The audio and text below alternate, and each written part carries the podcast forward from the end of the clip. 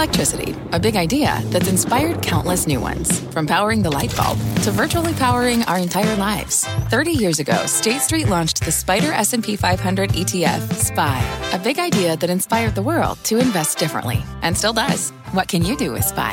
Before investing, consider the fund's investment objectives, risks, charges, and expenses. Visit ssga.com for a prospectus containing this and other information. Read it carefully before investing. SPY is subject to risks similar to those of stocks. All ETFs are subject to risk, including possible loss of principal. Alps Distributors Inc. Distributor. Billion dollar checks. A new multi billion dollar investment. Giant valuation. 80 to 90 billion dollar valuation. And yet to turn a profit. It's the age of generative AI, and there's a new big stack in town. Microsoft just made another multi billion dollar bet on ChatGPT. Amazon making a bet on generative AI. The company confirming it plans to invest up to $4 billion in Anthropic. Google will invest up to $2 billion in the OpenAI rival Anthropic. This week on Tech Check, Mega Caps new mega deals. How Microsoft, Google, and Amazon are using their cash hoards to disrupt tech investing and possibly even bankroll themselves. A looming question for investors trying to play the generative AI race. Will the incumbent mega caps like Microsoft, Google, and Amazon, will they come out on top or will they be surpassed by startups like chatbot creators, OpenAI, and Anthropic?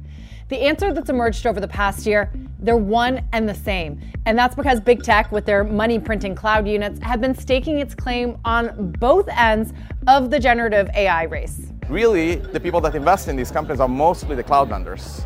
And the cloud vendors, they have incentives to do that. Microsoft, Google, and Amazon, they are the cloud giants, the so called hyperscalers. They provide compute power, they invest in AI chips and hardware, and they have also created their own AI services. Today, Microsoft starts selling its most important new product in years, the AI assistant called Copilot. But they've also poured billions of dollars into the biggest names in the AI startup world, effectively replacing what used to be the role of high profile, highly capitalized tech investors like a Tiger Global or SoftBank. Take Microsoft. It arguably kicked off this year of AI hype with an enormous $10 billion investment into ChatGPT maker OpenAI. But that was just the splashiest. It's also poured $1.3 billion into Inflection, which makes a chatbot called Pi, $100 million into Humane, whose futuristic AI pin went viral recently, $250 million into Builder.ai, and 140 million into Typeface. That's just to name a few the opportunity with its AI investment. I mean, analysts are all jazzed up about this, or investors in terms of the long term. And Google parent Alphabet, not to be outdone, has invested $2.5 billion into OpenAI rival Anthropic, 235 million into Hugging Face, and is reportedly in talks to invest hundreds of millions into Character.ai. Is it an act of desperation on Alphabet's part to try and become a bigger player in the AI game, which some say it's ceded to people like Microsoft? We shall see. Amazon, too, has also gone in big on Anthropic, inking a deal for an investment of up to $4 billion. That's all shaking up the venture capital world and squeezing out the traditionalists who rely on a more disciplined model. I think it's really difficult to be a VC when to invest in an AI startup you have to put hundreds of millions of dollars in because as we said, then you have to scale this massive business to justify it. VC firms, they're unwilling to buy in at such stratospheric valuations because they're trying to maximize their returns. Big tech though, they have giant checkbooks and a special advantage, access to expensive GPU chips through their cloud servers. Here's how Databricks CEO Ali Ghodsi explains it. So let's say the same $100 million company from five years ago now also probably needs another $200 million just to pay for the GPUs.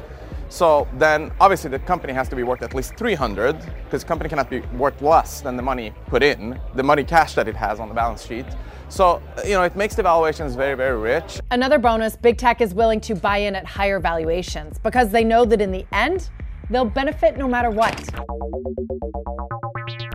A virtuous cycle, a positive feedback loop, whatever you want to call it, big tech companies might be effectively bankrolling themselves, using their profits to invest billions of dollars into these startups. They take uh, money off the balance sheet and then which doesn't affect their profit and loss statements, and they invest it in as a you know equity in these companies, which comes right back to them in the form of cloud revenue. That money is earmarked for them to buy GPUs on their cloud right? And that becomes revenue. Microsoft pioneered this. In exchange for its initial $1 billion investment into OpenAI, the startup agreed to exclusively train its models on Microsoft's Azure servers.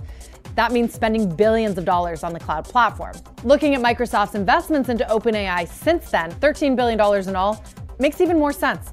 The more money it puts into generative AI models, the more fuel for its all important cloud business. It's in some sense, you know, money from one pocket to the other. Others have since followed suit.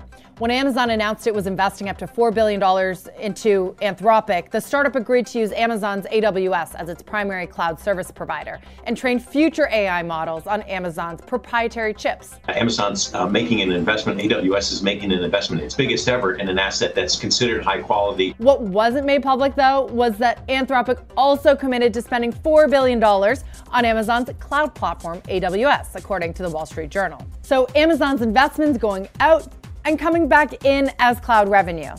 And unlike Microsoft's partnership with OpenAI, Amazon's wasn't even an exclusive deal. Anthropic has also received investment from Google up to $2 billion, along with a reported commitment to spend more than 3 billion on Google Cloud. So big tech has become both AI startups' biggest backers and their biggest customers. They benefit from selling these GPUs. Uh, you know, they, will win anyway. Even if the startup doesn't really succeed, revenue will go up because they're selling GPUs. It explains why it's increasingly difficult for VCs to compete. If a VC wants to write a check, they're buying in at enormous valuations and they can't participate in that virtuous cycle. The deals have some analysts wondering whether they deserve more scrutiny from regulators. This is kind of an acknowledgement by Amazon that they can't do it all organically. So there's a little bit of a defensive element in here. The deals have come from Microsoft and Google themselves, not through their venture capital arms, M12 and GV. And while all out acquisitions of these startups would attract the attention of regulators, big tech has found a way to evade them while reaping nearly all the benefits. Microsoft now owns 49% of OpenAI and has the exclusive cloud partnership. The new buying to some degree is buying 49% of uh, an AI company or a nonprofit. FTC Chair Lina Khan says the mega deals are something the FTC is thinking about, especially if they're structured to sidestep antitrust review we haven't looked closely enough at all of the investments happening right now to figure out is that what they're designed to do? But it's it's possible that there may be certain loopholes. It's something that we're thinking about and i think is very timely right now. Although she claims it's timely one of the main criticisms of regulators is that they're fighting yesterday's battles. And with the speed of these investments, it could mean the winners and losers in this AI race will already be cemented before the FTC even gets a foot in the door. Another scenario could play out. Ghodsi says today's AI winners could ultimately be the AltaVistas and the AOLs of the generative AI era. 1999, there was the promise of the internet. It's going to change absolutely everything. And then everyone who could spell IT would get these crazy valuations. But if you look back in history, it's very rare that those companies that started a new secular shift remained, right? I mean, we don't Yahoo didn't end up dominating search, right? AltaVista, we don't even remember it anymore. So it's likely there's going to be new entrants here, and they're going to become the next kind of behemoths. We don't know just who they are and what they're going to actually do. Whatever the outcome, the generative AI race is still undisputedly in its early stages, and Megacap has a mega role to play.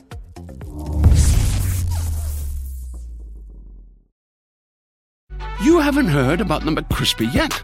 Well, then, you probably haven't heard the sweet silence after the first crispy bite either. Go try it for yourself to hear the best not sound you've ever heard.